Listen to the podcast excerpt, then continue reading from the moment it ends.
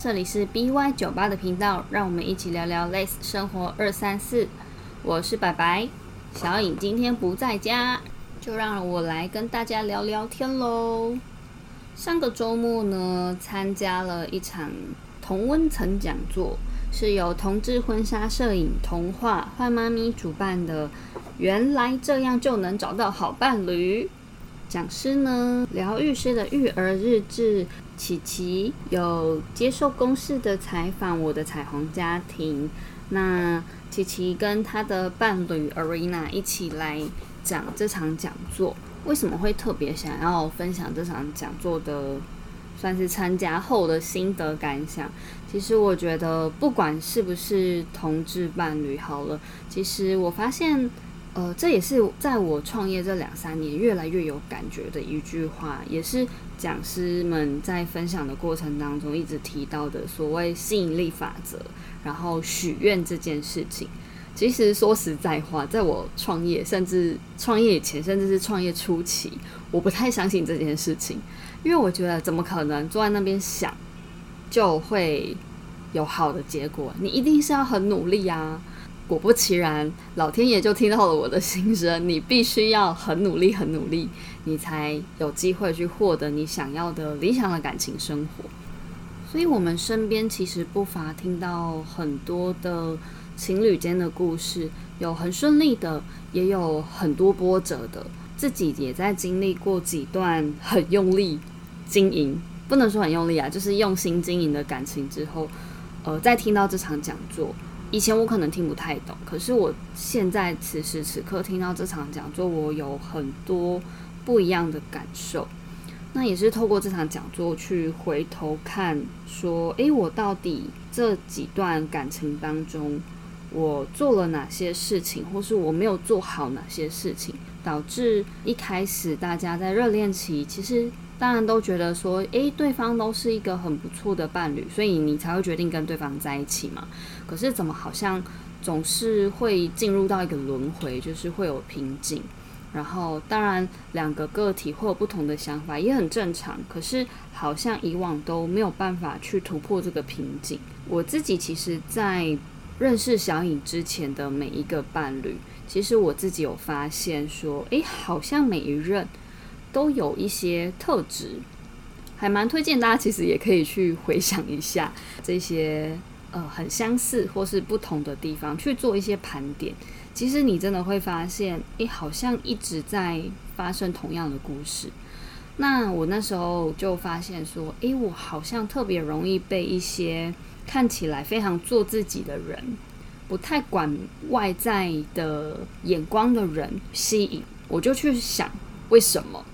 后来就发现，其实可能是因为我自己本身是长女的关系，所以背负了很多的框架。然后从小到大，就是你会被说你要当一个好榜样，所以你这个不能做，那个不能做，你一定要是什么模样，所以你才会是一个好姐姐、好女儿、好孙女。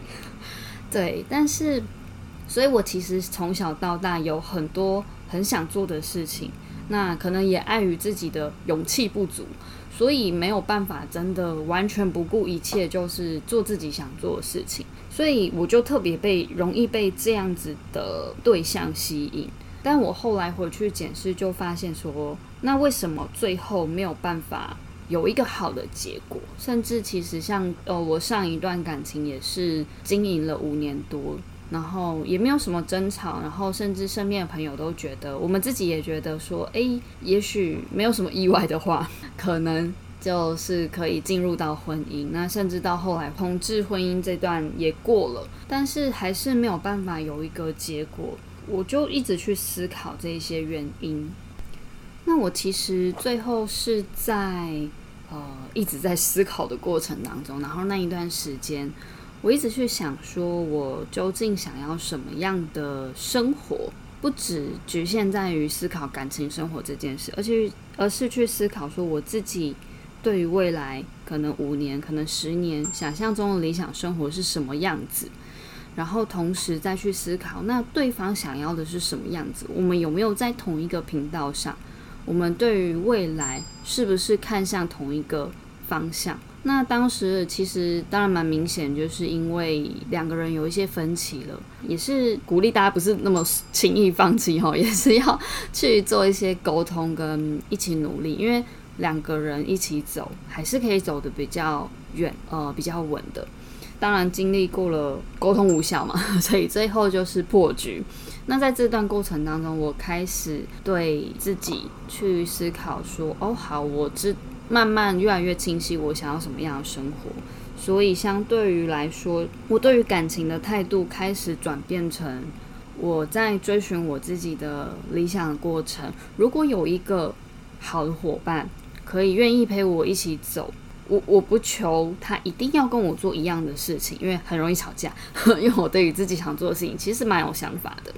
那如果他愿意支持我，我会很感激。可是如果他有他自己很想要做的事情，我觉得也很棒。因为我发现我自己是对于另一半也要有自己的想法跟。有一件能够让他发光发热的事情，对于处女座来说根本是致命的吸引力。所以我觉得这件事情对我很重要，因为我觉得两个人在一起势必还是要一直往前走的。呃，因为可能我自己对于停滞的生活也会很有焦虑感，所以慢慢的把这一些轮廓画出来之后，我也去盘点我过去几年的生活，我发现好像我的生活有点停滞了。就开始去思考我可以怎么做。我也是在心里，我不像讲师，就是真的是列的非常的明确。但我就是自己在心里有一个期盼，说我希望我接下来是可以去多认识一点不同背景族群、职业背景的朋友，来让开拓自己的视野。完全就是保持着这样子的心情。其实一开始说实在话，因为结束了一两段都是经营蛮久的感情。其实有一点点害怕，也不能说害怕，而是有一点不太愿意去进入到下一段关系当中，因为我觉得要去顾虑到另一半的感受或者是心情，那甚至是拨时间陪伴这件事情，对于。当时就是现阶段的我来说，其实是有点负担的，因为想做的事情太多，我没有办法去顾及到这么多人事物，但是又觉得说好像给自己设限太多，其实也不是一件好事，所以就自己注解附注说：诶，那如果真的有好的对对象，他又符合我前面所说的，他尊重我想要做的事情，然后我可能没有办法有太多的时间。陪伴这一个人，可是我们的陪伴就是重质不重量，他愿意接受。那他如果也是一个乐观，然后有目标的人，或者是愿意更往前进的人的话，也不妨试试看，就是保持着一个这样开放的态度。所以就后来认识了小颖，那这就呼应到讲师在。讲座的过程当中，分享到一个吸引力法则，还有许愿的这件事情，我就觉得好有趣哦！